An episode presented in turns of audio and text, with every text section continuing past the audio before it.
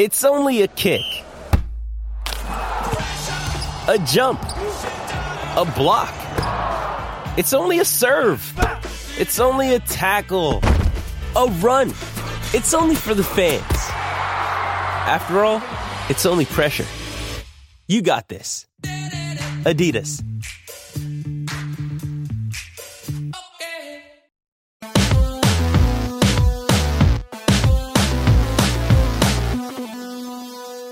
Welcome to Real G M Radio. I am Daniel, we're your host, and so happy to have you with us for this episode. This is the conclusion, the final of the Division Capsule Series podcast. This one focuses on the Southeast Division, last but not least, with our two wonderful guests, Nekias Duncan of the Dunker Spot podcast, of the Old Man and the Three podcast, which I believe he and Steve Jones are appearing on regularly. Super excited about that. And of course, all of his other great work. And Mike Prada of The Athletic and of his excellent book, Spaced Out. We get into, as you would guess, a lot of depth on these five teams, all five of them, and it loosely follows the quote-unquote normal structure of these episodes, but we end up really going into depth on each of the teams in order, kind of in the in the off-season review section, and then we, of course, talk about them a little bit later. So make sure to listen. Um, there's a lot of great stuff in here. Episode is brought to you by FanDuel. FanDuel.com slash Boston. New customers can get two hundred dollars in bonus bets guaranteed when you place a five dollars bet. I will, of course, talk about that a whole lot later. As usual, these podcasts are extremely substantive, well over an hour. I think it'll end up being about an hour twenty once it gets all the way tightened up. So I hope you enjoy it. Thanks so much for coming on. Hey, thanks for having us. Big excited to roll through this again. I have a normal question that I start with, and I'll, I'll throw it to Nekias first, but I'm going to phrase it a little differently for this Southeast Division right now. Nekias, are any of these five teams better? It's it's one of those things where, like, I feel better about the direction of a few teams with, I don't know if they had, like, the big free agency or trade splash. Um, like, honestly, I don't know how much of a hot take this is. I do feel like Miami's a little bit better than last year. I think what the offseason was for them is going to cloud that, and honestly, rightfully so. Like, when you have the ability to get a Bradley Beal, but you ultimately don't want to get into that business, and you don't land Damian Lillard, it's kind of hard to sell to people, well, they did bolster the front court and they did add Josh Richardson. Like, that's just not going to hit for a lot of people. But, like, I think with the return of Tyler Hero, you're hoping for some more um, internal growth from him, from Bam. You add some pieces to your bench. Like, I do feel a little bit better about their roster than I did last year. So I guess they would technically be the answer in this case. I take it you're not uh, necessarily a fan, or if not a fan, or at least don't think that the losses of Gabe Vincent and Max Strus are perhaps as big as some people think they are, if that's uh, sort of your opinion on, on the Heat. Yeah, I, I don't think they're as big just because of who's stepping into those roles. Like, I think if you look at the playoff rotation at shooting guard in particular, it basically became Max Strus and Duncan Robinson. And I think if you're framing it now as it is Tyler Hero and Duncan Robinson, like, I think you just feel better about that. Um, I do think the Gabe Vincent thing will hurt, not because he was a world beater, though he was very important for Miami's playoff run, but it's more so who exactly is the actual point guard behind Kyle Lowry. Like, naturally, Tyler Hero will handle the ball. They'll let Josh Richardson do some stuff. They'll run a lot of the offense through Bam. Jimmy will handle a bunch, et cetera. But as far as the actual point guard depth, like, that very much feels like a big question mark. Uh, I do not know if Drew Smith is going to be your answer at backup point guard. Kyle Lowry is now, I think, thirty-seven. So banking on him to play seventy-plus games may be a bit much. So I do wonder if they sign someone, because there are some decent veteran options on the market. Again, not world beaters, but someone that can help you get through the regular season. They've been linked to Goran Dragic for very obvious reasons. Like, does he help you get through the regular season? And the benefit of, or if you want to call it a benefit, but I guess the silver lining of not trading for Beal or trading for Dame is that you do still have all of your stuff that you were planning on trading anyway. If you do want to call Detroit and see what's up with Monty Morris in January, or hit up Washington since they have ties and see what that means. Um, so they have some avenues to address that before they get to the playoffs, assuming they make the play-in playoffs. Uh, but no, I still feel pretty solid about their roster overall. I take it then that they will not be calling Portland about uh, their point guard that is available. Um, I, I would be. I mean, I guess they, they were in the. They could if you believe, yeah, if you believe the reporting, they at least made an offer for Drew Holiday. So I guess if there's bad blood, it isn't enough for them to have numbers blocked. But yeah, I, I don't know. That that does feel kind of dicey. The other part you know, of I, the story, sorry, Mike, the other part of the story for me is that while Strus and Gabe Vincent were a part of their postseason success. Vincent in particular, but also Strus to an extent, being worse than than I expected in the regular season is a part of why Miami last year, you know, in the regular season, of course, long before their their N B A Finals run, they were forty-four and thirty-eight with a negative differential. And so mm-hmm. the idea that even if you are a Strus and Vincent believer, which I'm I, I am to an extent, like I think they're both legit players. I, I wouldn't be surprised if they're both either in the starting or closing five for very good teams this year, in part because of who those other teams have and don't have. But even then, saying that they could get more from a Josh Richardson or more from just rolling the dice another couple times on some of these guys is a reasonable proposition. And then saying, well, the playoffs are a different story and we'll have to figure that out when we get there. Yeah, I... we always say for Miami, you know, you're so good at finding these other guys. Why are you paying the guys you find? That was what we said about Duncan Robinson when they signed him to that big contract. It's like, mm-hmm. well, you're Miami. You're really good at finding diamonds in the rough. So trust your ability to find diamonds in the rough. And, it, you know, at the beginning of the summer, I was kind of like, ooh, uh, those are two guys that they're going to miss. And they're going after this ultimately doomed Damian Lillard pursuit. It's quite a gamble. But then you sort of take a step back and think about it. I agree the point guard situation is a question, although I've kind of been operating under the assumption that Tyler Hero is essentially the point guard and Kyle Lowry can still play backup. You know, and, and you can play more Duncan Robinson and Josh Richardson at the two to fill in. You know, I, I kind of just assume that's what the state of affairs is, which opens up its own set of questions that we can talk about. Uh, but certainly Strus, you're right, not a great regular season, had some moments in the playoffs, but was very streaky. And the combination of maybe a better uh, Nikola Jovic, uh, maybe Jaime Jaquez does something, getting Caleb Martin more of a role even in the regular season, I do think they probably won't miss those guys as much as I initially thought. So I, I don't think it's that wild of a suggestion. Plus, you know, you have Kevin Love the whole season to soak up minutes. You know, I do think that they may not need Strus as much as it seemed. Now, Cleveland, I think, needs Strus, so I think that was a good signing, and I think the Lakers used Gabe Vincent. But I don't think it's too outlandish to say that Miami, if not getting better, certainly didn't get worse. Yeah, and I'm, I'm glad you said that about the conversation around Miami and paying people and finding guys. And, yeah, they kind of did that. And, again, they did that more so because Damian Lillard's out there, so we can afford to wait, and they end up they ultimately didn't get him. But yeah, like this is, I know this is something that I've been calling for. Like, hey, you are really good at this. And naturally, first preseason game for Miami last night, Cole Swider drops, what, fourteen in the fourth quarter or whatever it was. I knew so I forgot. I knew I forgot somebody that like could have stepped in. Yeah, so like already, just at least roaming my timeline last night and this morning, it's like, oh my God, how did the Heat do this again? It was like, well, well I think we kind of knew Cole Swider could shoot, but well, and the kind of adds in. The funniest parallel is that two years ago, I picked the Heat under and was kind of aggressive on it because I'm like, oh, they lost, they lost all these other guys, and how are they going to be able to replace them? And incidentally, the two guys who stepped up were Gabe Vincent and Max Strus. So mm-hmm. then now we're like, oh, how can they replace those guys? Which they, you know, they just did that a couple of years ago. And so there, there is really a lesson there. Uh, a team that is kind of complicated for this because they're definitely not better from a talent in, talent out perspective. You know, like you think about the roster is the Hornets, because they actually, the only free agent they've signed is Frank Ntilikina, who is replacing Dennis Smith Junior, who had a very nice season for them. But mm-hmm. that doesn't include the complicated scenario of Miles Bridges. And and also, I, I'm always, it's always hard. I, I bring up this question and I don't have a great way to frame this in terms of like health and injuries and everything else, where the Hornets last year had a series of different real challenges. I mean, Lon- sorry, not Lonzo, LaMelo. Lonzo didn't play at all last year. LaMelo only played uh, thirteen hundred minutes roughly. Bridges, of course, didn't play at all due to his non-basketball issues. And even, you know, they were dealing with issues where um, Cody Martin had basically a lost year and, and other things. And so I don't believe that from a talent in, talent out, full strength iteration, that the Hornets are better than the, better than they were last year. But if we're rolling those dice again, I think that their overall talent level will be significantly better than last year. They also have Brandon Miller coming in. True. Don't forget about that. Number two pick. We'll see how much he contributes. There's already a lot of negativity around that because he's not Scoot Henderson. But yeah, I mean, that's another guy who's coming in.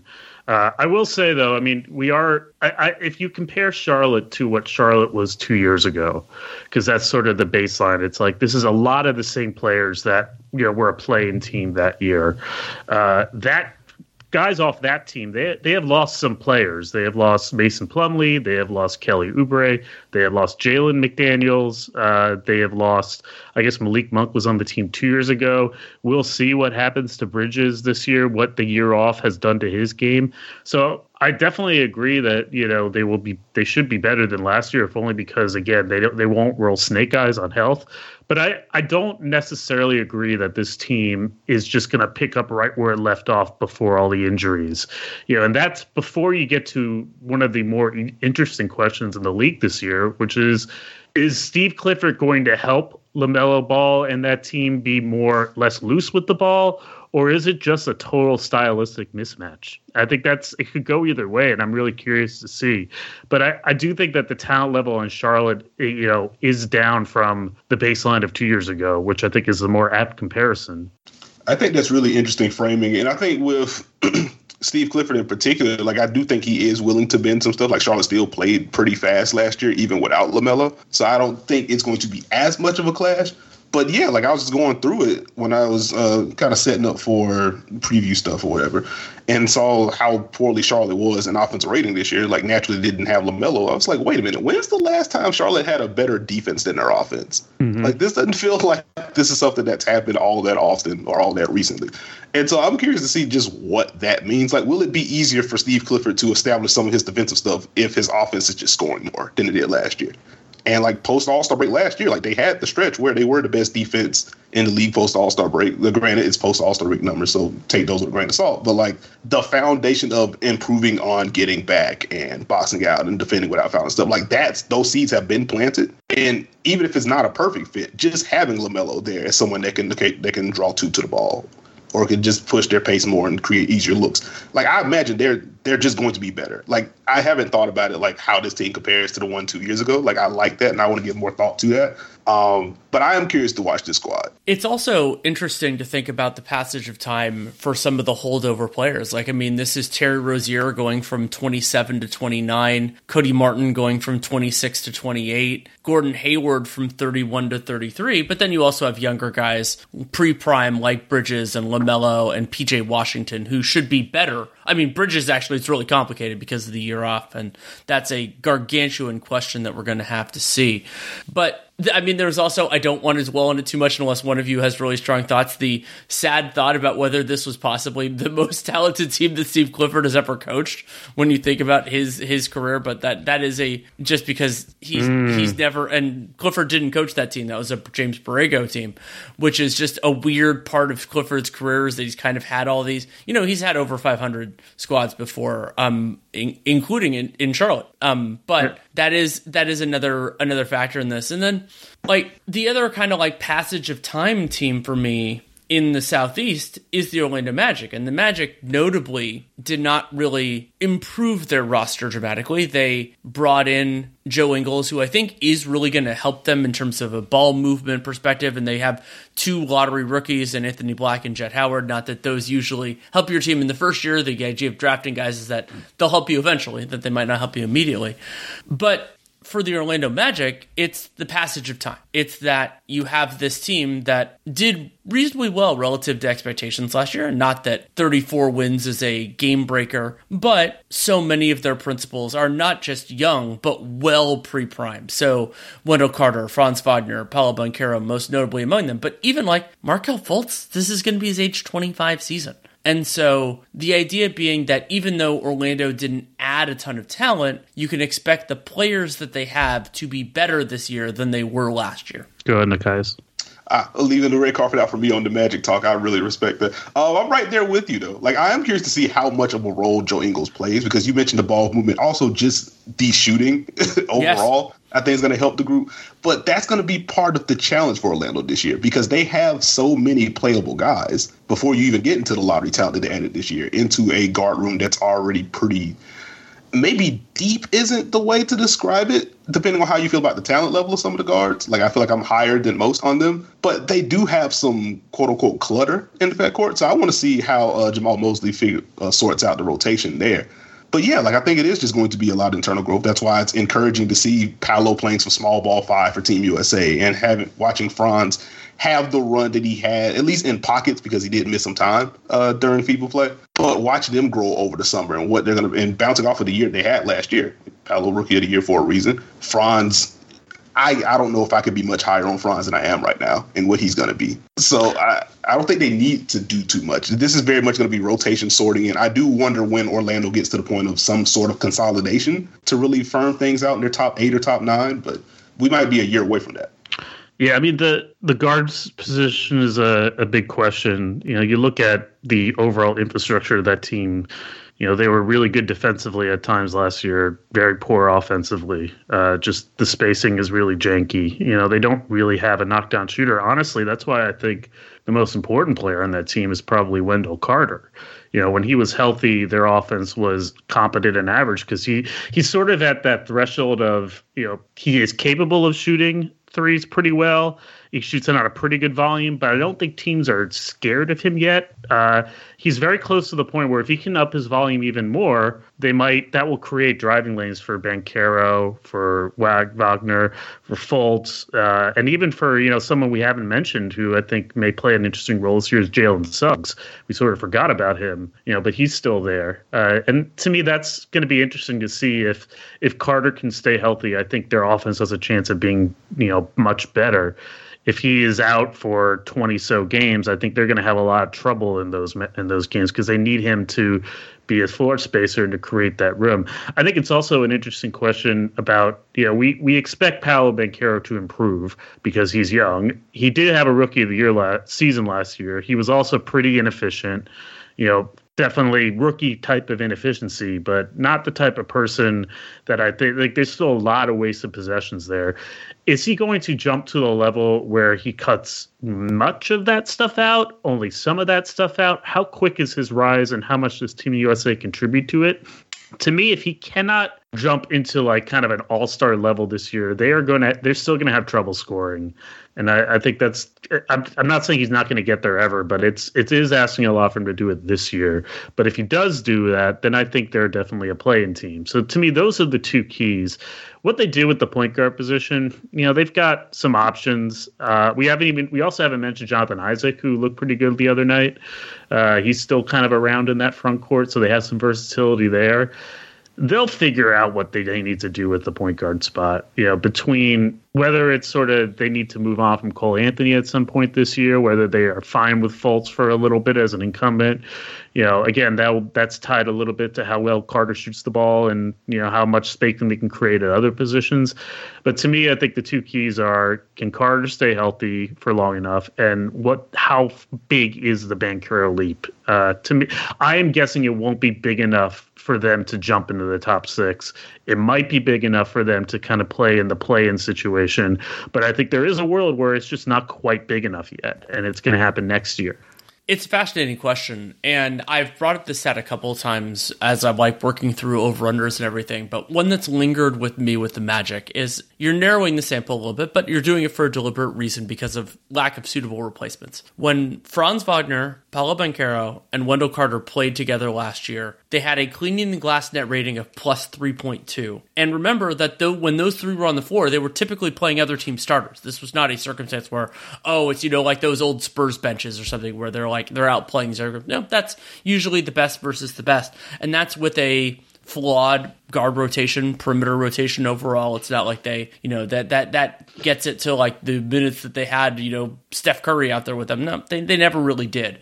But you think about those guys and how young they are and how much they could improve. That's also part of why Wendell Carter was such a key for the Magic last year is that Mo Wagner and Mo Bamba, who is now no longer here, he's in Philadelphia after some time in L A, they're, they weren't, weren't suitable replacements. And I'm not sure they've fixed that gap, though I still think the Magic can in time. And and so the idea that I don't know how I feel about this, but the concept that Orlando has a stronger foundation and a stronger team inside, it may be more of a question of how much that group gets to play together. Oh, no, absolutely. And, you know, what would you say the number was? Like plus three point, what? three point two.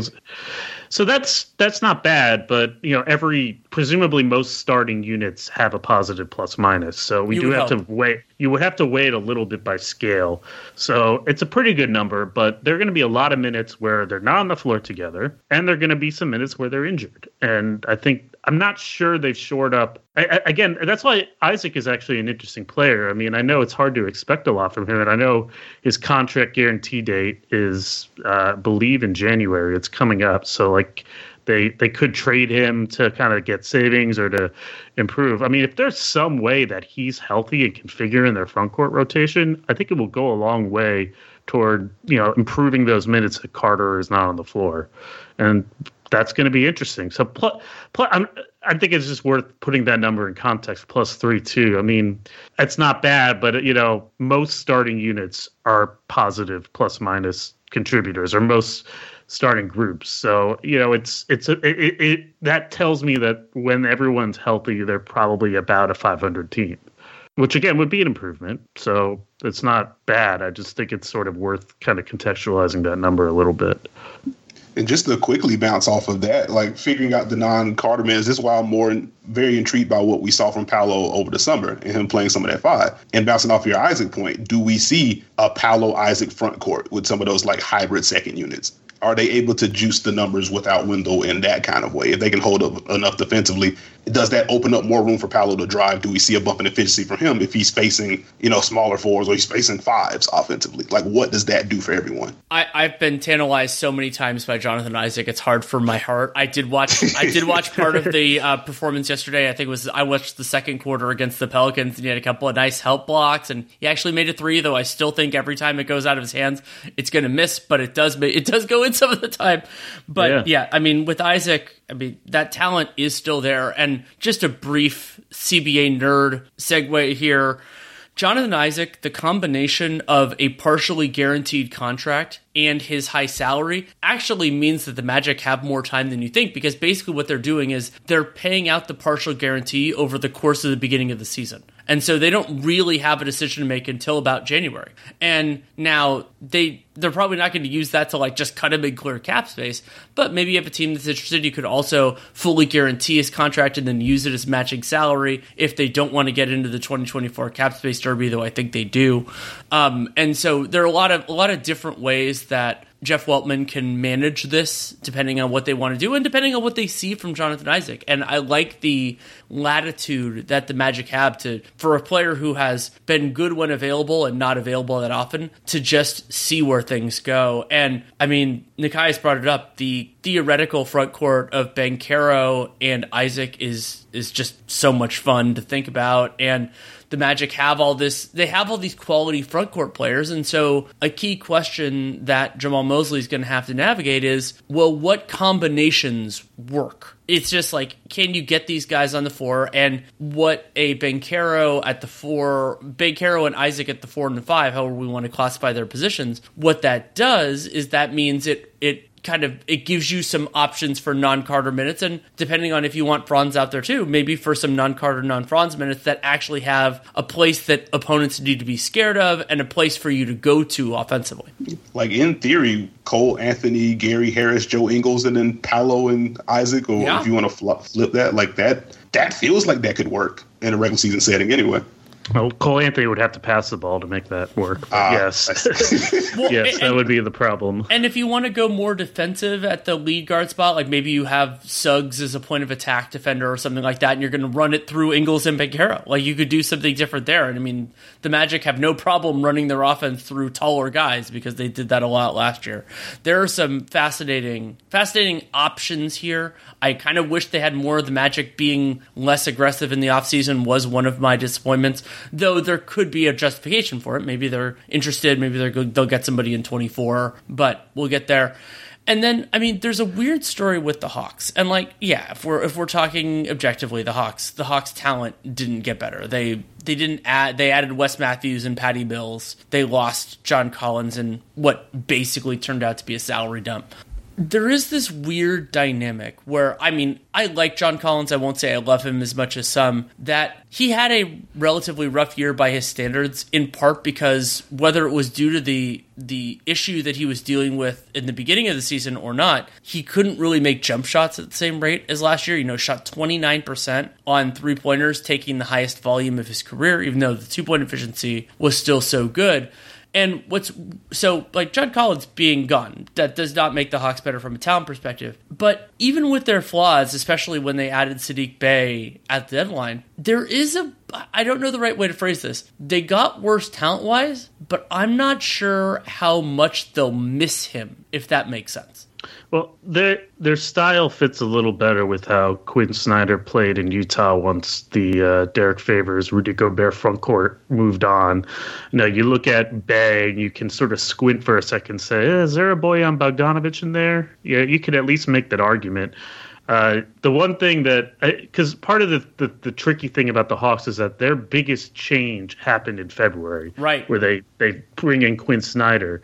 Quinn Snyder, historically, it takes a little bit of time for teams to pick up what he wants to do. That sort of was one of the things that a lot of players in Utah would say, that, you know, he's got this thick playbook and, you know, we just need some time to adjust. So to bring him in midseason is a it's hard. I think the argument for the Hawks' improvement, a lot of it stems on, well, the Quinn Snyder's got an offseason thing. So it's going to be interesting to see how the trends work out. You know, I would say one of the things that sort of is a case for optimism for Atlanta is that uh, when Sadiq Bey was on the floor, I believe they scored something like one hundred twenty-two or even more points per one hundred possessions. Their offense was dynamite. Now, if you look closer at that, I think a lot of that was driven by improvements from the Hawks bench and sort of less like Bey with the starters, in particular Young or Murray. You know, Bogdanović had a really cold shooting spell at the beginning of the year and got hot at the end. You know, is that something that is sustainable? I think that's an interesting, worthwhile question.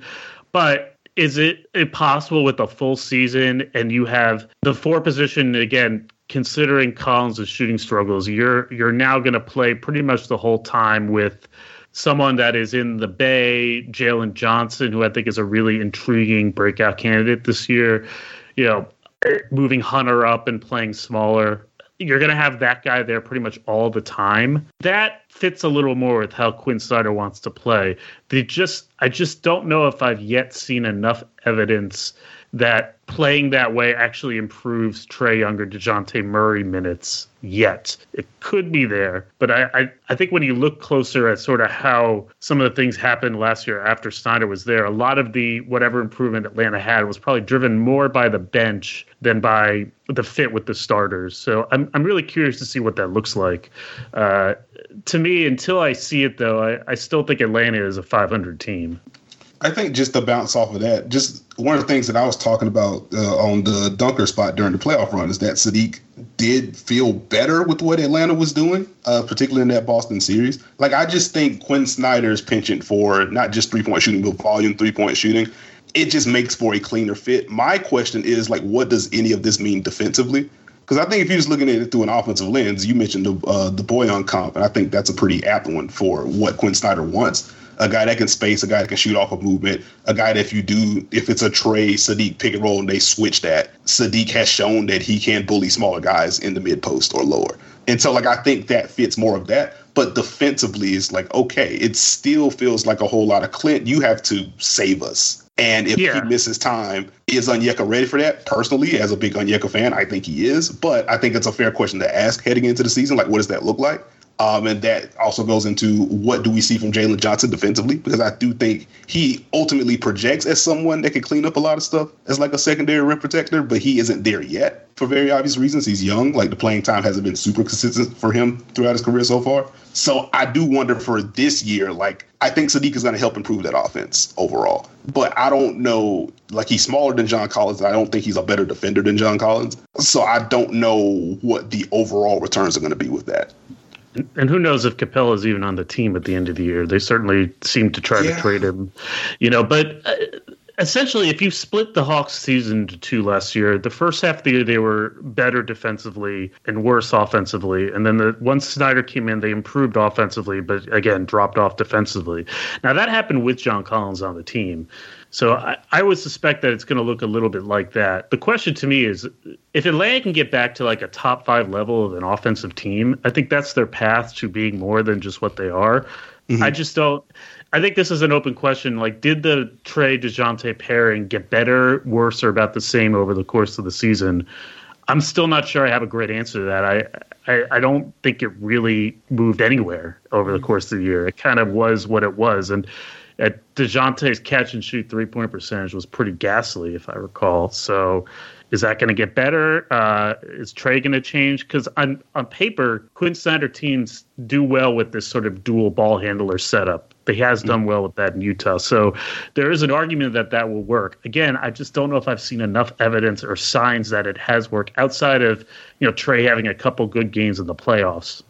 One one wild stat to follow up on something Nekias said. The Atlanta Hawks have had a bottom five defense in four of the last six seasons. The only two times they haven't been bottom five were last year they were twenty-first because, as Prada brought up, the, the duality of their season. And then in twenty twenty slash twenty-one, when they made the conference finals, they were sixteenth. And so, but part of that tells a story that I want to tell, which is Trae Young is a wonderful offensive player, and he can elevate a lot of people. And and even with all the fit issues and everything else, like they were they were strong offensively during his minutes, and that gives them latitude to to even if the defense is flawed, if they can be flawed but not terrible, this t- the Hawks will be competitive. And it's just can they can they get that from you know from twenties. From twenty-sixth or twenty-seventh to fifteenth. If they get to fifteenth, I don't say they're going to make the conference finals every year, but they could be a they could be a feisty team. They could be a competitive team. Maybe even top six. I think I, I that's the the top of the East is pretty strong this year.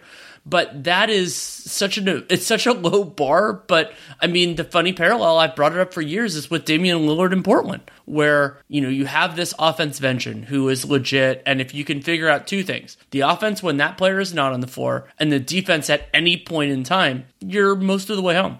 The the problem with that comparison, I think it's somewhat apt, is that DeJounte Murray is not C J McCollum or uh, from an offensively.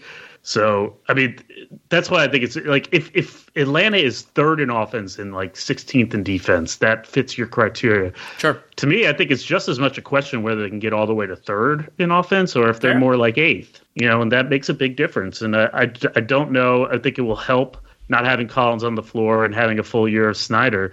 But to me, if if you're telling me that Atlanta's a top five offense, you're telling me that the Murray-Young fit just is like a glove on offense, and I just I still don't see it yet. It might happen, you know. I, I wouldn't doubt it, you know, because of Snyder's history, but I, I don't see it yet, um, and I'm not sure I see a great path to. Like I think again, they're probably more of the seventh or eighth best offense than the third best offense.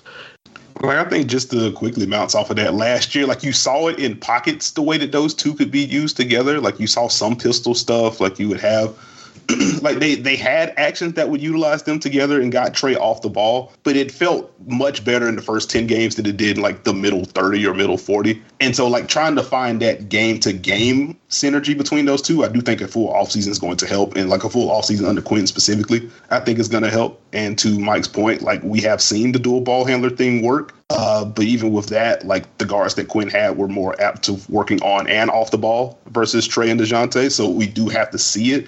Uh, but even with that, kind of going back to my original point, like how much easier does it become to, even if it's more my turn, your turn, Trey runs double drag and then it flips to the second side, then DeJounte runs something. That isn't the most synergistic or synergistic, however the word goes, fit between those two, but like that can work. And if you do have Sadiq out there to provide extra spacing, does it make it easier for either of those guys to create advantages? So it may not be Warriors-esque where the ball is just super popping and the movement is fluid and all that good stuff, but it may get the same, uh, you may get the same answer there. So I, I want to see it. Or vice versa, I think is more interesting, where it's Murray who's running double drag and it's Trey coming off the second side. Mm-hmm. You know, I agree with you. I mean, look, it's a big year. I think it's a big year for Trey. I think he knows this. So I, I, the one case for optimism on that front is that if it's going, if Trey is going to buy in and fully get there with maybe this tweak, it's going to happen this year, because he's had a couple of years and there are a lot of questions about his viability as a winning player. And, you know, if it doesn't work, you probably are looking at, do we trade this guy?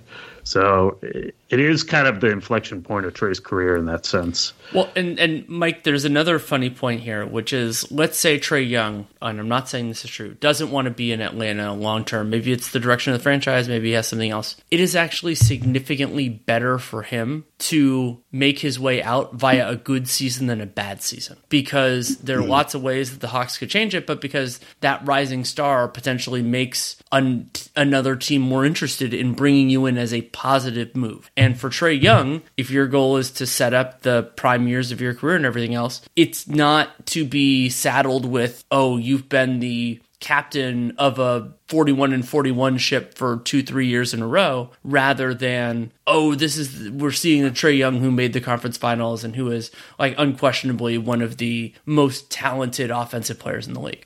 Yeah, I mean, I, I think if Trae has a really good year, that sort of the question of whether Trae wants to stay in Atlanta, I think maybe is a year or two away. To me, the more interesting possibility is if Trae doesn't improve and Atlanta's like, are we sure we want to do this? You know, I, and, I, and I'm not, I, I think your scenario is, is likely, but I think if Trae has a really good year this year under Quinn Snyder, I think it buys Atlanta a little bit of time. Yeah, it very well could. Plenty more to discuss, but first a message from FanDuel. Snap into action this season with FanDuel, America's number one sportsbook. Right now, new customers get two hundred dollars in bonus bets guaranteed when you place a five dollar bet. That is two hundred dollars in bonus bets, win or lose. If you've been thinking about joining FanDuel, there's no better time to get in on the action. The app is so easy to use, wide range of betting options, including spreads, player props, which I love, over-unders, and more. So visit FanDuel.com slash Boston. Kick off the N F L season. FanDuel, official partner of the N F L. Must be twenty-one or over and present in Massachusetts. Hope is here. First online real money wager only. ten dollars first deposit required. Bonus issued as non-withdrawable bonus bets that expire seven days after receipt. Restrictions apply. See terms at sportsbook dot fanduel dot com. Gambling helpline m a dot org or call eight hundred, three two seven, five oh five oh for twenty-four seven support. Play it smart from the start. game sense m a dot com or call one eight hundred G A M one two three four. Uh, the last thing we haven't discussed, and in part because they're they're pretty easy from the are they better or worse framing, is the Washington Wizards. But Mike, I think they're better. No, I'm just kidding. The que- the question that I want to pose to you, I mean, Kevin Pelton put out his models, and the Wizards were, I think they had like a thirty-two win estimate there. Did they really? I didn't see that. Huh. Do you? Do you, basically my question to you is this: do you think this looks like one of the absolute dregs of the league, or do you think they're looking a little bit better than that? I think they look like one of the absolute dregs of the league. I have said that they would be the worst team in the league. I think they will be. Part of that is I don't know if, like, I understand that they have some kind of quality players in terms of guys that, you know, can help teams. You know, I think Kuzma will have a good year. I'm actually very curious to watch how Jordan Poole plays this year. You're obviously very familiar with this game, but I think there is a decent bet that what happened last year in Golden State was so circumstantial and strange, and you might see kind of a resumption of his upward trajectory. Like, I think that that's very possible. Um, I think Tyus Jones is a quality player. You know, they've got some other interesting players. Uh, I think Corey Kispert's a decent player. Denny Avdija is an interesting player. Uh, Daniel Gafford has put up kind of good advanced numbers. I'm not sure if uh, him anchoring the center rotation is a great thing. The problem is I, I just don't see how, unless a lot of these offensive players become way more efficient, they're going to be one. They're going to be possibly the worst defense in the league. I just don't see any way that that's they can avoid that. You know, Gafford is your defensive anchor. Poole playing big minutes. A lot of the other guys they have. Uh, Kuzma probably gunning for his his own shots a little bit more and not really being the stopper that he could be. I have a very hard time. And frankly, Wes Unseld's defense have never been very good. Um, never been particularly encouraging. It's sort of been paint by numbers, you know, let's allow a lot of mid-range shots, force like no turnovers. And now they don't have a rim protector. I think you can navigate that. I would be very surprised if they're not a bottom five defense. And then offensively, I think they'll have some nights where they shoot really well, but I don't see anyone who can consistently, efficiently get buckets. And so to me, that combined with what I think, and it's going to be interesting to see this this play out, because Wes Unseld Junior is probably more of a developmental coach, but he isn't the developmental coach that this regime picked. So I'm curious to see, you know, like Bilal Coulibaly started their first preseason game. I think that was mostly because Denny Abdia was injured, but if he plays a lot, they're probably going to be worse. You know, where, at what point does the sort of the switch flip? Does sort of this good vibe, like a kind of, hey, we're here to kind of prove everyone wrong, kind of meet the demands of the dog days of the season? And how aggressively do they sell from there? To me, I, I would be, I just, I have a hard time seeing them not being the worst team in the East and possibly the league because of all those incentives. And because they don't have, again, unless Jordan Poole shows a lot more than he has, they don't have someone who like every night you will, will score efficiently on decent volume. They have guys who can do it once every few nights. And it will look like they're they're playing better, but I don't have anybody who can do it fairly regularly. You know, to lose Beal and Porzingis off that team, I mean, those are that wasn't very deep to begin with. I mean, those guys, particularly Porzingis, had a great year last year. I just don't see. I, I'm kind of surprised at that thirty-two win projection, to be honest. I'm now I'm starting to wonder if I'm missing something, but you know, to me, they they they're the worst team in the league, and I'm happy about it. By the way, that's great.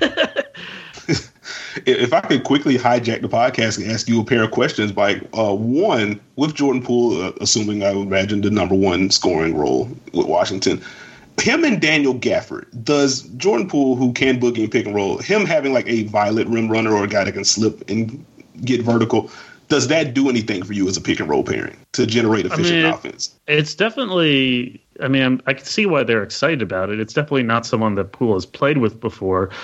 On the yeah. flip side, though, D- Daniel Gafford may be a great rim roller and slipper, but, you know, Jordan has played his entire career with some of the best screen setters in the league. And much of his effectiveness has come with the Draymond Green pairing, him moving to the second unit, uh, doing a lot of stuff with Kevon Looney. I mean, it's just a totally different type of screener, you know, a mm-hmm. totally different type of vibe. And I... I don't, it, it sounds great in theory, but like what happens if Poole isn't getting the same level of separation on his screens that he got in Golden State? How does that do for his game? You know, so to me, I, it's different, but I don't know if it's better. Got you. That, that was kind of the thing that popped for me. Like he hasn't played with like a pick and roll partner like this. Like obviously Draymond is better. Kevon Looney's better than Daniel Gafford. But just in terms of how Jordan wants to score or how he will be projected to score in Washington, like he hasn't had that kind of a role threat before, and so I wondered like that would be something that could unlock him and maybe just give you an efficient play type. Well, and then Nekias, just a oh, quick to a quick jump in there. Jordan Poole being a less reliable pick and roll scorer is a big part of why some of those Warriors lineups didn't work last year, but he was much better mm-hmm. two years ago. And so the idea that last year was an anomaly is a completely reasonable one, considering, you know, he got punched in the face and everything else weird that happened last year, and that mm-hmm. you know, Poole struggles initiating were why they put Draymond on the second unit, and it did look better at that point. But the idea that Poole can be better than he was last year, especially as a pick and roll player, completely reasonable. Yeah, it, yeah, but who, who sort of somebody that can, because I think there is an open question as to whether Poole and like kind of maybe more of a stationary pick and roll, traditional high pick and roll setup with like a rim rolling big, we just haven't seen it at all. Even I mean, Golden State doesn't really play that way. And yeah. so, you know, it, it, I'm not saying you can't do it, but we just, I mean, we haven't seen it before. It's been nowhere near. And I don't think he, like, you think about him, like, compared to someone like a Jordan Clarkson, who I think is often, is an awful comparison. Jordan Clarkson is a lot stronger once he kind of gets the advantage yes. than Poole has shown. To me, they're just very different type of players. You know, if you told me that that Poole, you know, if you told me like, hey, maybe Denny Abdia is now like kind of a, more like a Dario Saric stretch four type, and he's playing two-man game, I'm not saying they're going to use him this way with Poole. That is a little more in line with what he's done. I, I, I'm not saying you can't do it, but I, I, I think that this sort of Gafford pick and roll thing is more of a bug than a feature. Got you. Then just to quickly bounce off of that, just pulled it up on Second Spectrum of the top four uh, pick and roll partners that Jordan Poole had. His most efficient roller or screener was Jonathan Kuminga, if that does anything for you. It's okay. Well, that, that's on plays that he finishes, right? Yeah. So, I mean, how does it count all the play, any plays where like Poole doesn't get open because the screen isn't good enough? Yeah. I mean, it's it's all encompassing. So that's it would yeah. All I mean, what's the sample size too on the Kuminga thing? But yeah, no, I mean, look, they, there's a world where it could happen. I, I think there's just I am generally higher on Jordan Poole's career than I think most people. I think last year was an anomaly. I just don't know if this setup is best suited for him to be, like, again, an efficient player. Uh, again, he'll have games where he puts up a lot of points, uh, and I think generally he will improve his value, but I just don't know. You know, is he going to be a twenty-five per game scorer on, like, kind of above average efficiency? I'm just not sure I see that. No, I think that's fair. And then just quickly defensively, like, how do you feel about Bilal, Bilal defensively? He's got great tools. He's just very young.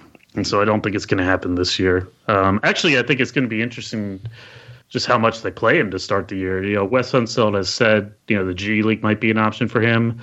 But at the same time, he did start the other game. They played against some Australian team that, you know, was traveling. And so it's not really a, a reasonable sample.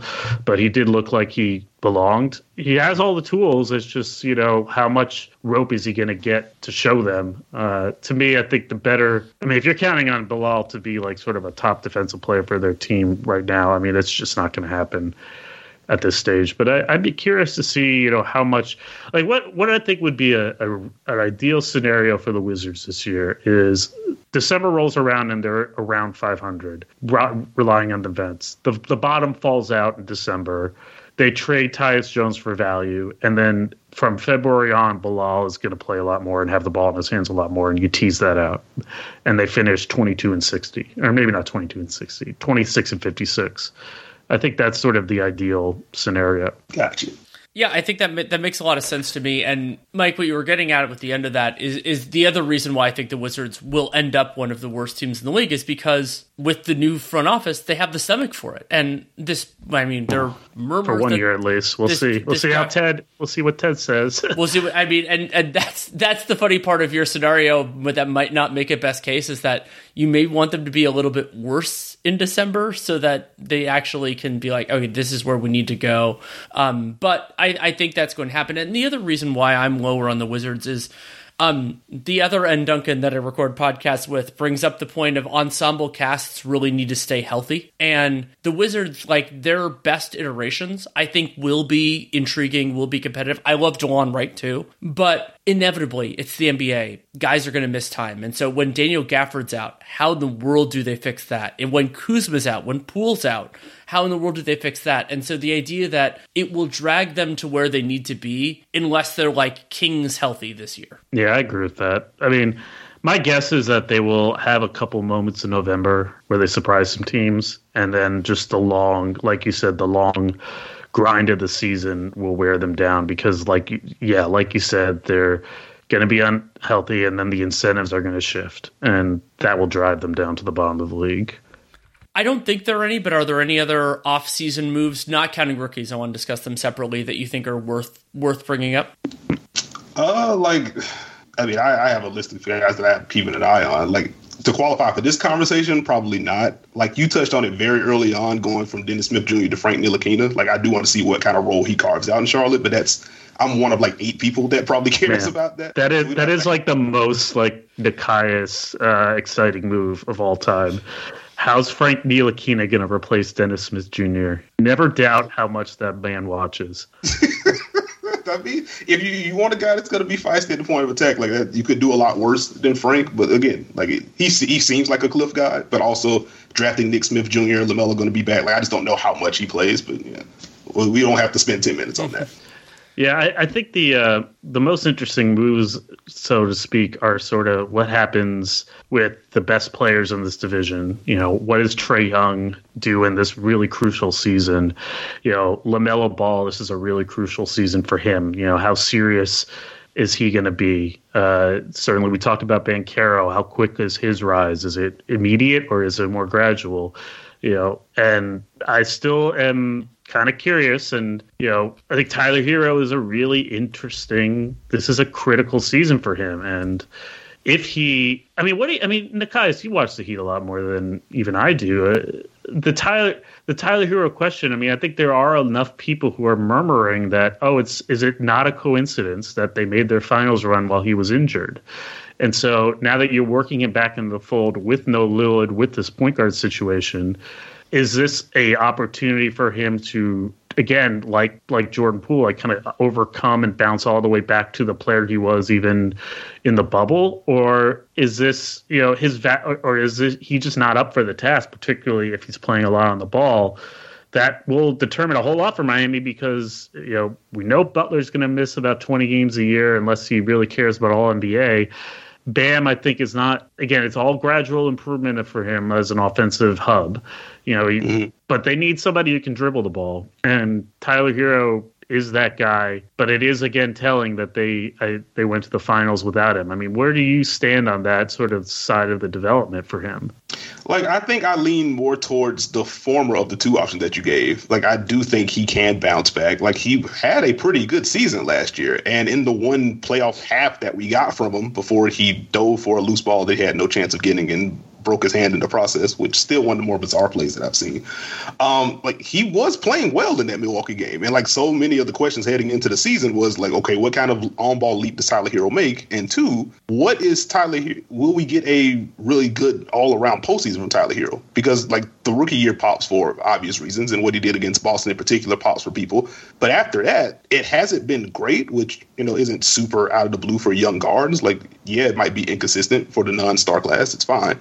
Um, it felt like he was he had an opportunity to kind of prove doubters wrong last year and then got hurt. And so, like, I haven't completely subscribed to the, the Heat made the finals in large part because he wasn't there. Like, I do think there are fair defensive questions to ask.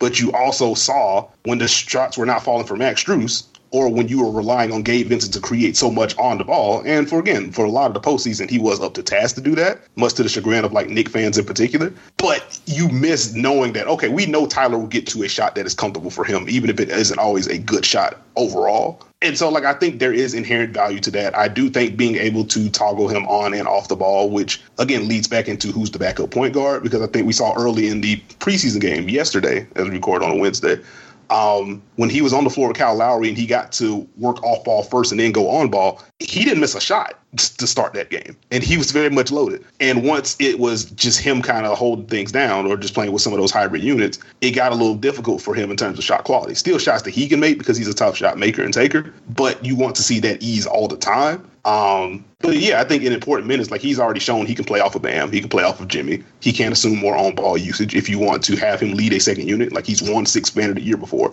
So, like, these are all things that he can do. So I'm more optimistic than most, I think. Um, but again, I'm also someone that has never been on the, he is a all-star superstar in waiting. Like, I could never get there, but I think he's good. I think he can prove valuable for this team. Yeah, that sounds completely fair to me. And the Heat also have the, like, when they're full strength, they have the latitude to use Hero in the roles that he can do well. And they also have a need for him to to step into some of it. And if I if I were to trust a single coach to kind of make that balance work, it, it might be Eric Spoelstra. I think he's done a very good job with Hero specifically over the years when mm-hmm. they've had their full complement. So that's that's a big positive.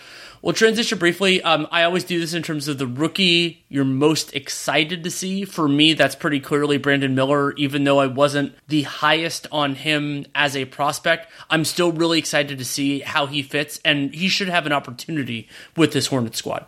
Yeah, I'm excited to see Koulibaly for all the reasons we talked about uh, earlier. Just as a Wizards fan, he represents more than anything else this new era, and so I'm just really curious to see his growth, and very excited to overreact to, like, the one precocious cool play he makes and ignore the five inexperienced ones he does. So I'm more I'm I'm very excited for that as a fan. That's sort of what's going to keep me going for a lot of the season. Like, I, like one Bilal was going to be my answer as well. Like, that's part of why I asked you about the defense, because I think that can pop, especially relative to other rookies. I think that can pop relatively early if he gets to burn. And, like, just the nerd side of me, like, I want to see him and Diddy on the floor defending together. Like, offensively, that gets dicey for very obvious reasons. But, like, I want to see those two on the wing together and see what that looks like. Uh, beyond Bilal. Sorry, hold on. Sorry, I don't know what. That's a keep we going. Keep that in. Sorry, I'm gonna. I, I, I absolutely love that. Oh, man, like, keep yeah, that. Keep that in. I'm gonna mute myself for a second.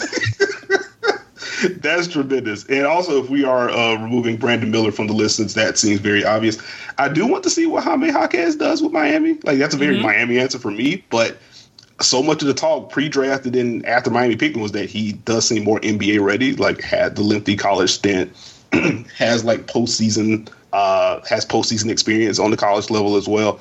And watching Summer League and watching preseason, like you can see very early on, like this is a crafty dude in terms of the footwork. Like crafty seems very like cliche to say about guys that doesn't have like traditional athleticism, but he is a good athlete. He looks very comfortable with the ball in his hands, and I like that. He does make good decisions with the ball, like the early bucket against Gordon Hayward in the preseason game where he pivots like three or four times and gets a layup without traveling. I was like, hey, wait a minute. That's not typically what rookie wings do against other veterans. That's fun. And so if he holds up defensively, which I think he will, and if he knocks down enough spot-up shots, and that's something that I'm a little bit more questionable about, I think he's going to serve a role, and that adds to the guys who can handle the ball list for Miami. So if it's not a traditional backup point guard behind Kyle Lowry, you still do have overall Lowry can handle, Hero can handle, Butler can handle, Josh Richardson can handle on occasion. You can run stuff through Bam, and now you add Jaime to the list as well. Like that gives you enough, at least during the regular season. So I- I'm curious to see just how early of an impact he can make. I don't know if Kobe Bufkin and Nick Smith are going to play, but I, I'm interested to see whether those like kind of young young guards can can make any noise. There will have it, you know, there will be minutes theoretically if they're good um to, to have it, but there isn't necessarily a ton of urgency there. They're both as as weird as the Hornets are, they do have other kind of minutes that they can handle. So. Yeah, it, but I mean, Miller, Miller, and Coulibaly and Jaquez are, are definitely good choices there. We could transition into the kind of the the season preview part of this, and we'll start with Nekias. You want to rank these teams one to five? I, I, I say typically regular season performance. If you want to use different criteria, you're free to, but just let people know what it is. Got you. Uh, I went with like traditional. Um... traditional regular season rankings here. And like ultimately I don't think my like playoff rankings look different that much either. Uh, I have Miami winning the division. I have Atlanta second. I have Orlando third. I have Charlotte fourth, and I have Washington fifth. Me too. Um, okay, here's the question. I'll start this with Mike. If there were a change from that, a deviation, what is the most likely deviation? You know, there was a part of me at first who was like, you know, what if Atlanta wins the division and the Miami we saw during the regular season minus those role players uh, is a worse team?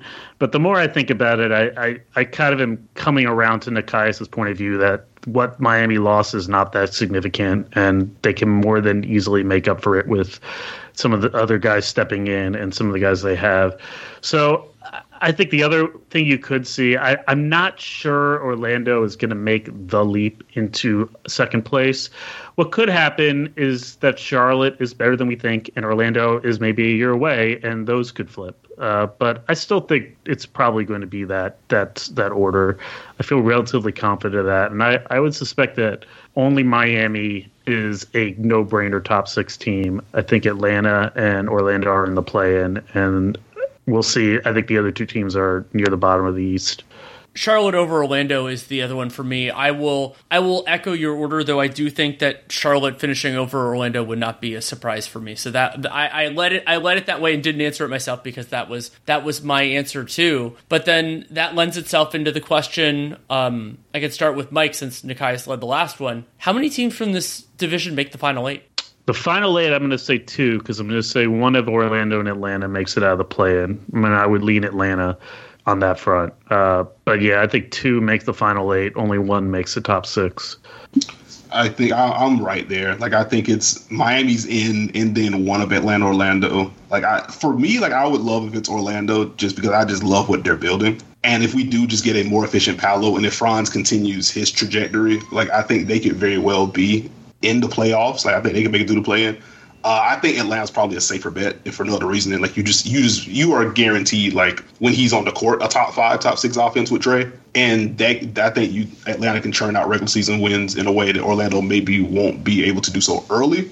But even with that, like I think about like hurts my heart, but like when Bol left the rotation in Orlando and then they just played playoff basketball the rest of the year. It's like, well well now they just have this. So maybe they are May, well, I guess I wouldn't be surprised if it's three. I would just go with two. I think Miami and Atlanta get in.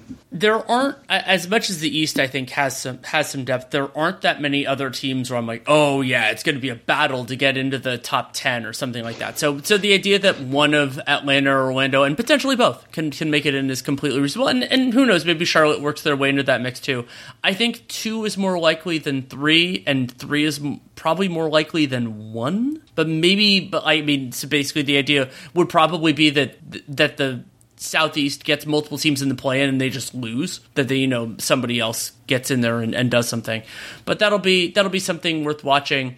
And because I know you are one of the champions that we do with this in the deep cuts, Nekias, you want to go first in terms of breakout players? Because it's it's not necessarily like, oh, you're becoming a star. That doesn't actually happen that often coming out of nowhere. The threshold is players that we talk about significantly differently a year from now than we are at this moment. Ooh, I think since we have so much, or we have more flux than usual at the four in Atlanta, like I think Jalen Johnson could be no, the guy God, that people are God talking damn about. It, you took I was hoping to out deep cut, deep cut you. You want me to go? I should, to- I should never out deep cut the king. Damn. Oh man, but no, I like Jalen Johnson is going to be top of mind for me. Um, with Washington, you mentioned them a little bit earlier, Mike. Like, I do like what I saw from Corey Kispert second half of the year in particular. Uh, the Wizards as a whole are probably going to be worse, but I do think his shooting and the quick decision-making uh, when he does have the ball, I think is going to be valuable very early on for this group. So maybe Corey Kispert is someone that's talked about a little bit differently within the lens of, okay, well, Washington is going to be top three in the lottery, but this was a bright spot. Um, he would count for me. Cody Barton coming back for Charlotte. Uh, mentioned Nick Smith Junior earlier. Like, if he does get early burn instead of Frank, I guess one of those two, I think, could end up playing a role. Again, may not lead to Charlotte's a play-in or playoff team, but someone that will give productive minutes, uh, particularly in the second half of the year. Um, I, I can keep going, so I'll, I'll stop it there. Yeah, you uh, you got, like, this deep bag of, of play people. Yeah, I... One name we haven't mentioned at all in Charlotte that I think, you know, it'd be interesting to see if he can solidify that starting spot is Mark Williams, who played really well down the stretch last year before he got hurt. You know, former first-round pick. You could see him kind of really thriving with a role that Steve Clifford kind of keeps simple for him. You know, like you mentioned Jalen Johnson. There's going to be somebody in Miami, uh, whether it's Hawkes or Jokic or Jovic or – Sweeter or Cole Swider, is it Swider or Sweeter? Swider, Swider, uh, or even Haywood Highsmith, or you know somebody in that ilk that is going to play a lot better. You know, we haven't also talked about. You mentioned Cody Martin, but what does Caleb Martin do for an encore from his finals run? You know, is there another level for him to go up?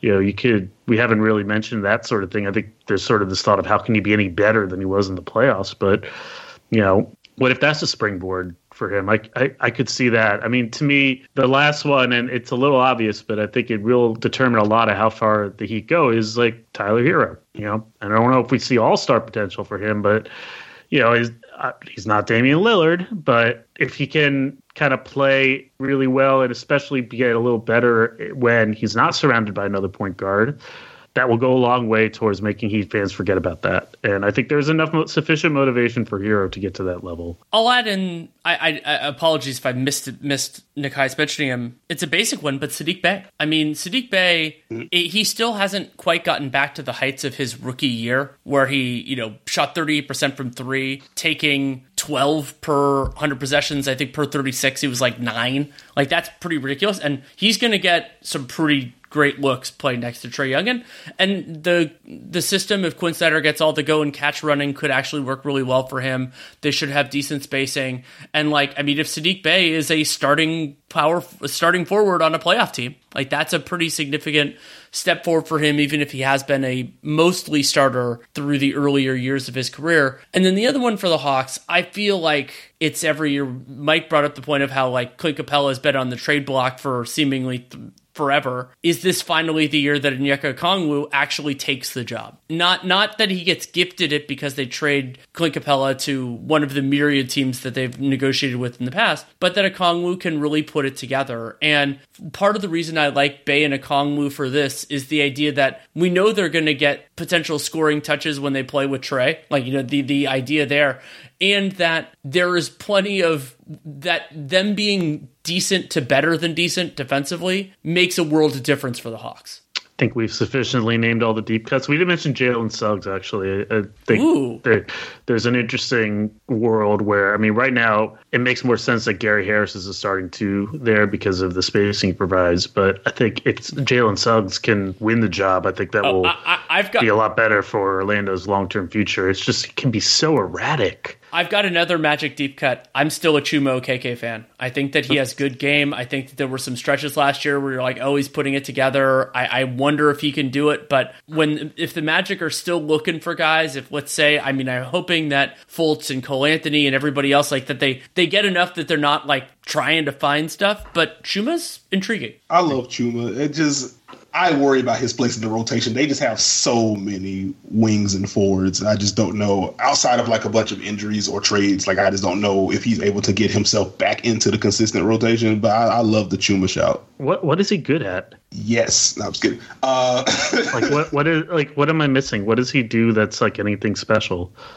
Like the special part's probably missing. Like it's more so like there isn't anything that he's particularly bad at. You want the shooting to be better naturally, but like he feels like he, he can fill a lot of gaps. He can fill gaps, and, and he actually makes some pretty good decisions with the ball in his hand sometimes, which are like, oh, like, you know, like players of his size, like I think Chuma's listed at, he's listed at like six six, six seven. Like every once in a while he shows shows a little bit. Now, few teams need that less from a six six guy than the Orlando Magic, but like it, it's it's intriguing, and like he sometimes he can do some good off, like he had some had some stuff in the handoff game last year that I thought was a little bit interesting. Um, so maybe maybe they can get to it a little bit, but I'm not, you know, like the the. The idea that there may be a little something there. I mean, if he were, just to mention one more, if he weren't such an established commodity right now, like DeLon Wright probably fits this too. I love DeLon Wright. I think that he will mm-hmm. he will help the Wizards as long as the Wizards let him help them. But I don't know how long they'll let him help them. Yeah, I imagine he'll get traded to a playoff team, perform pretty well for them, and then become a free agent. The rest of the league will forget about him. He'll go to a lottery team, perform pretty well for them, then go to a playoff team.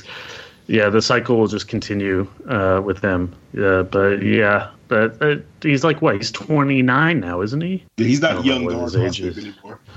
Yeah, he's, no, it, he's probably no, he's a good he's a good player. Yeah, and you know, imagine again. I say this all the time, but if Atlanta had him, that they look their bench would look a lot better, mm-hmm. and they had him. Uh, but yeah. You know, I, I think it's sort of groundhog. Yeah, at this point, he's been on so many teams. You know, that you wonder if like kind of we can't we can't be right if that many teams are wrong are, are wrong. You know what I mean? It's usually not the yeah. case. Maybe I should have ended this with the with the riff on Chumo K K, but I am extremely thankful to both of you for taking the time to come on. Oh, thanks for having us, man. Always a blast. This is the only podcast that's going to have that level of analysis on a guy that will probably play five minutes a game this year. Nekias, anybody else playing five minutes a which, game? We don't know which one is. N- Nekias, anybody else playing five minutes a game you want to talk about? I was about to say, this sounds like a challenge to me. Well, we already got to Frank Ntilikina. You know, that we, we've mentioned him. Uh, it's actually kind of funny to me that we didn't talk at all about Orlando's two lottery pick rookies, you know, kind of interesting. Yeah, they're just uh, part of the guard room that's super, like, stacked. Like, I'm glad you brought... I. The Jalen Suggs conversation since he's been in the league has just very much annoyed me. What part of it has annoyed you? Because I feel like there was so much about like who he was drafted ahead of or drafted behind, et cetera. And, like that kind of clouded some stuff. And then when he didn't shoot well in his rookie year, it's like, well, now he's bad. And I'm just like, well, he wasn't bad. He was inefficient, but the defense was already good. And so it, it just feels like he's behind the eight ball and within like the national lens. But like I think he's a quality player already. Well, he's not a point guard. I think that was, I think, yes. part of the confusion coming out of college for him. You know, he's not. He played more on ball at Gonzaga, and you know, I think it's been pretty proven that he's kind of more of a like. You know, you look at the trajectory of like a Kentavious Caldwell-Pope, and you think about that's the type of player that Jalen Suggs, the best version of him, could be. Mm-hmm. You know, or like an Avery Bradley back when Avery Bradley was better. But he's just got to make better decisions, you know, especially on a team that has a lot of other mouths to feed and is in need of somebody who just does their job. I think it's just a big an open question as to whether he's going to be solid enough, you know, because he'll whip out moments in games where you're like, this is this guy is, you know, legit, like, going to be a really great role player. He does so many really interesting things and whatever, but he makes three or four decisions a game that just make you wonder what he's thinking. And on an Orlando team that doesn't have, you know, the shot creation to sort of channel him into a role that, like, if he was on Denver, he would never shoot the ball until, unless he was wide open. You know what I mean? Uh, Orlando isn't that. It's it's just a question as to whether he's going to fulfill that potential. But, you know, I there's definitely a really interesting role player in there. If Orlando can tease that out, I think it makes them even more dynamic, particularly defensively, and particularly with their half-court offense being such an issue, he can create offense for them in, on the break. I think he's a great could be a great transition player, but he's just got to cut out those two, those three or four just mind-boggling plays that he makes every game, it seems. I love Suggs uh, as a disruptive defender, and like point of attack stuff, he can he can do some nice team defensive things as well.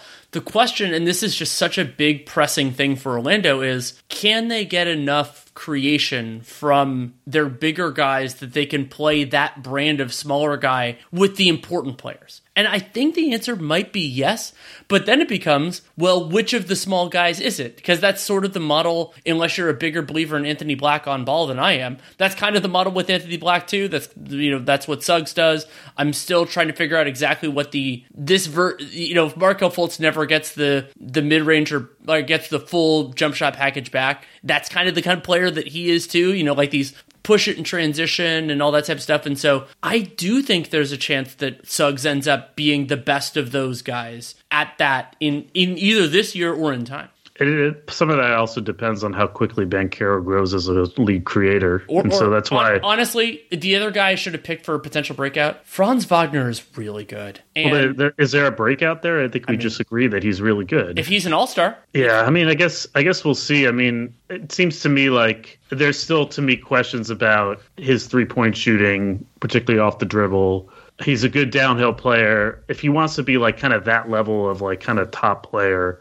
I think he's going to have to become a little bit more efficient shooting off the dribble than he has been in ways that are not sort of the step backs, you know, and particularly as teams sort of learn to defend him. I'm not saying, I mean, he's a good player, but to me, there's a lot more upside with Banchero as a creator. And to me, that's the question of the Magic this year is if Banchero can play like a number one option this quickly, it really elevates them. If it's going to take a little while, Franz Wagner is a good fulcrum, but I don't think he can carry an offense in that way. I guess we'll see. I, I don't think, I think he's more of a secondary playmaker.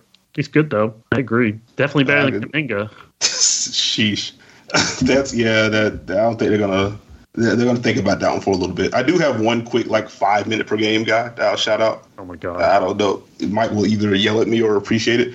Uh, just because I'm an O K C head, Eugene Omarui is in Washington right yes. now. Uh, I think if, if, I like if Wes too. wants some more... Oh, my God. Hey, man, if Wes wants some more defense on the floor, and you talked about the defense being uninspiring, he will do that. Okay. Well, I'd rather him play than Gallinari or Mike Muscala as a small ball five, so sure.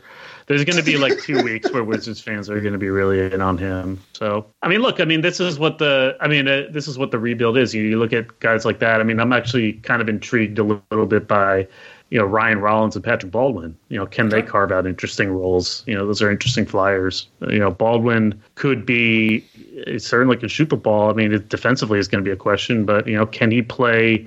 I'm not saying he's Tobias Harris, but is there like some of that upside there with him? I'm curious. I mean, it's I'm probably a little more curious about him than uh, Omarene, but you know, those are some guys where you know you could see something happening. So yeah, sure. I got the yes, sure. I'll take it. Yeah. Well, we can we can we can end it there. I'm not going to give. Who's the best two way contract player in this division, Nekias?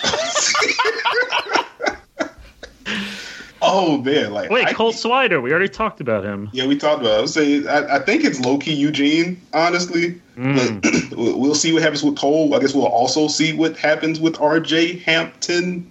It, oh, oh right. Oh, it, it, it all. It also might be Teo Maladon, who I'm I'm a big fan of. Okay, this wasn't. A, I didn't think this would be a serious conversation, but I'm impressed by you guys. This is quite impressive. Oh, actually, I really like Kevon Harris too. I'm also surprised he's, I'm, su- to I'm oh, surprised Kevon's still on a two-way. I thought he was going to get a full contract. They played him a lot second half of the year last yeah. year. See what you did, Mike? Yeah, we're, we're going to crush it in uh, Immaculate Grid in five years. oh, oh, man.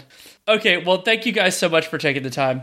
Thank you, thank you. Thank you. Thanks again to Nekias Duncan and Mike Prada for coming on. You can listen to Nekias Duncan on the Dunker Spot podcast. You can also listen to him on the Old Man and the Three podcast. I believe that he and Steve Jones are going to be on it regularly, which I'm extremely excited about.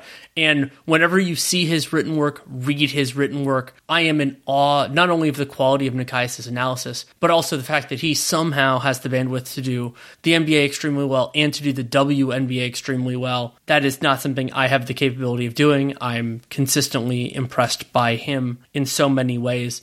And Mike Prada does mostly editing at The Athletic, but does excellent work. Somebody, of course, that I deal with as they are one of my employers. And his great book, Spaced Out. If you haven't read it yet, you can you can get it, I presume, wherever bookstores are, where books are sold, which is typically bookstores. And if you want to follow them on social media, Nekias is Nekias N B A, and Mike Prada is Mike Prada N B A. So they both have that in there, there if you want to kind of check out the work that they're doing. If you want to support the show, there are a lot of different ways you can do it. You can subscribe, download every episode. That is particularly great for Real G M Radio because it's never going to come out on a specific day of the week. It's just not really possible with what this show is. So you subscribe in your podcast player and it'll pop in whenever there is a new episode. You can also help other people find the show, leaving a rating and review, social media, word of mouth. All of those are greatly appreciated. But the single most important thing you can do for this podcast and any other that has them is to check out our sponsors. For us, that is FanDuel, FanDuel.com slash Boston, and new customers get two hundred dollars in bonus bets guaranteed when you place a five dollars bet. Of course, talked about that a lot in, earlier in the podcast with all the fun, you know, notes and disclaimers and, and all of that. So you can, if you want to go back, you should be able to find it pretty easily. You can also check out my other work, considering especially Mike is an editor at The Athletic. I will start there with The Athletic. I have a couple pieces in process right now. I actually started writing another one while I hadn't finished one because I just thought of an idea and I'm like, okay, I need to get get these thoughts down. And it's about, it's most of the way there through first draft, which is pretty exciting. I, I hammered that out. So I don't know a timeline on them, but they'll be coming. And then of course, Dunked On, Dunked On Prime, going strong. Nate is still continuing the excellent team by team series that he does with Dunked On, and then we did a newser this week and talked about the very fun Victor Wembanyama, Chet Holmgren preseason game, O K C San Antonio, which I believe was on Monday. So we talked about that. We both watched it, and yeah, I mean there will be there will be more content to come once the season really gets going. I'm so happy to be line, you know, talking about Real G M Radio and everything else for another year. I realized I can't remember if I mentioned this last week um, during Warriors Media Day that this is my fifteenth year covering the N B A with a credential, and Real G M Radio has been around a vast majority of that time. I can't remember the exact timing. Somebody will probably email me with it, and I appreciate that. But all of you are such an important part of making that possible. Of course, so are the wonderful people at Real G M and all my other employers, both present and past. But I was with Real G M then, I'm with Real G M now, and it has been a thrill. If you have any feedback, good, bad, or indifferent, daniel rue n b a at gmail dot com is the way to get to me. If you take the time to write it, I will take the time to read it. That is an absolute promise. I try to reply. I actually did some late replies somewhat recently, but I always read it. That's that's something I do every single day. And sometimes reading it on my phone doesn't make it useful to do a reply and all that fun stuff, but I do read it. That's and that's I tell you exactly what the score is. And that is all for now. Thank you so much for listening. Take care and make it a great day.